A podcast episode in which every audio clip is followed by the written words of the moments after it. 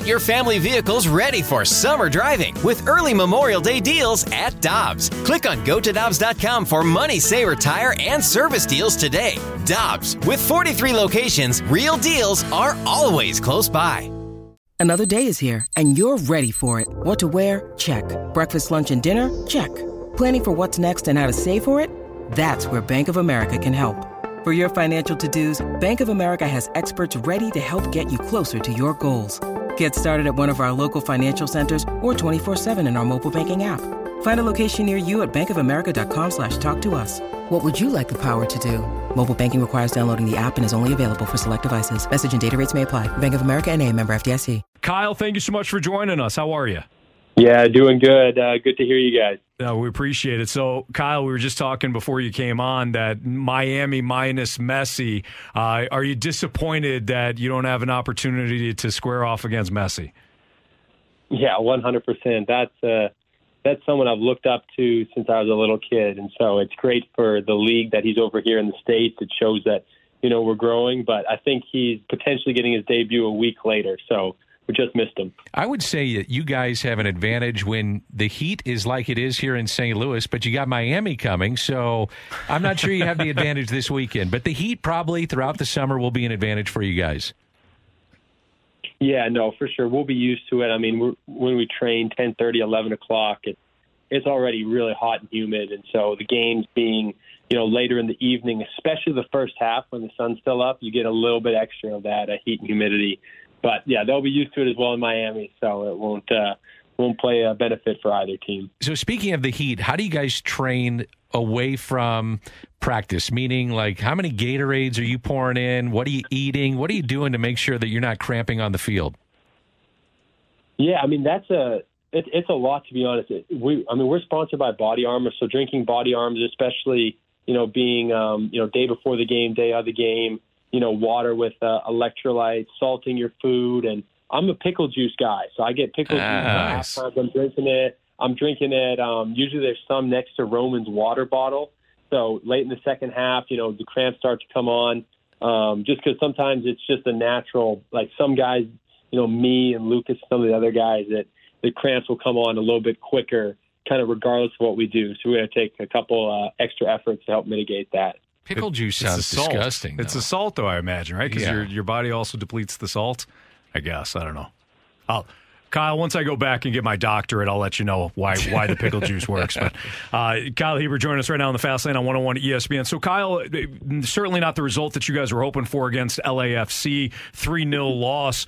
When at, at what point did you guys? Well, no, let me rephrase this. What what went what went sideways for you guys in, in terms of either a game plan or uh, what was LAFC doing that just caught, kind of caught you guys off off guard a little? Yeah, I mean they're a very dynamic team, a very talented team in transition. And then I think I was actually just talking about this with someone last night. You see the the flip side of what we're able to do to people here at City Park, where once you score a goal and you get the crowd and the momentum into it, you know you feed off that, and you know they were feeding off that, and we were you know we were pushing for the second and the third. So I mean, at that point it, it kind of got out of hand for us. Um, but yeah, for the first one, just you know they're dynamic in transition, and so they got a they got a goal that way, and they've got some ta- talented talented players on their front line. Um, yeah, but I thought it was good. You know, especially the first half, we we executed a lot of what we were trying to do in the game plan, and and Roman came up big. I remember one challenge. I think he was 40, 50 yards from his goal. Slide tackle, put it out of bounds. So just enabling us to be high in those moments when he can come join as well. Is uh, if physically is it tough to bounce back in a short time like this?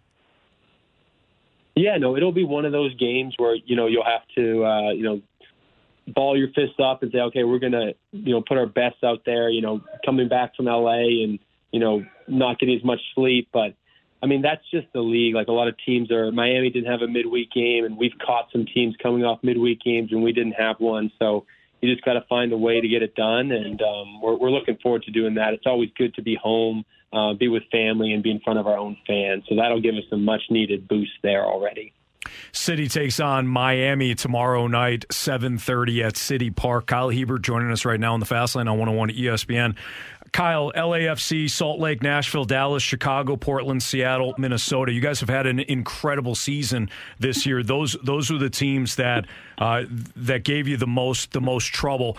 I realize that each game is different, but it, was there a common theme in the way that they attacked you guys, or the way that you guys played that that you know you guys can kind of look at in the second half of the season and make adjustments for? Yeah, I mean, I would say there's, you know, they were to be honest, all those teams were were, very different in terms of what they uh, what they brought to the table, and, and you know, the biggest thing that that we want to look at as a collective is ourselves, and we believe, you know, being the best version of ourselves, even though they present very differently. Like the Minnesota or the Portland games we played at home, where they were sitting more in, um, you know, defending in a block, and and you know, when they got the ball you know, kind of going long and fighting for seconds, played us very differently than Dallas away, where they tried to have the ball the whole time, or LA is a ball possession team who's also very dangerous in transition. Um, so we saw kind of a, kind of a lot of everything. Um, but I would say, yeah, as, as a collective, you know, just not, um, you know, n- not as unified as we'd want to be with and without the ball, and that's something that we're always striving to be better at. And then as an individual too, like I'm able to look back on all those games and say, okay, here's what you know I wish I would have done better, and then um, not not overly dwelling on that, but but finding the time and the space to get an individual work to make sure that you know those individual mistakes, which everyone on our team is looking at, aren't aren't happening to the frequency that they were in those losses. Sure. Kyle Hiebert joining us right now on the Fast Lane on 101 ESPN. Kyle, as a as a football fan, I love the X's and O's aspect of each and every matchup. I love the game plan. What's the game plan going to be for uh, this opponent? I love what you just said though, in that we we try to dictate, right? Like we're we're trying to put our best foot forward. I'm curious, uh, just because I don't know uh, how you guys game plan is uh, do you guys get a a week in advance when it comes to a, you know a, a, scouting report or a game plan? Or in a situation like this today or tomorrow when you guys got LAFC a couple of nights ago and then you got to turn around and play Miami what's that like from a game plan standpoint? Can you take us behind the scenes? Yeah I would say usually the, the midweek kind of throws um, throws a wrench in it a little bit but we'll we'll be gearing, you know, especially looking at, um, usually we'll have multiple days to kind of break down, um, you know, Miami and, and how they are with the ball and how we want to press them and then how they are against the ball or how we want to play out. And then, you know, when we're playing out of the back, we're playing in their half, um, as well as looking at set pieces on both sides.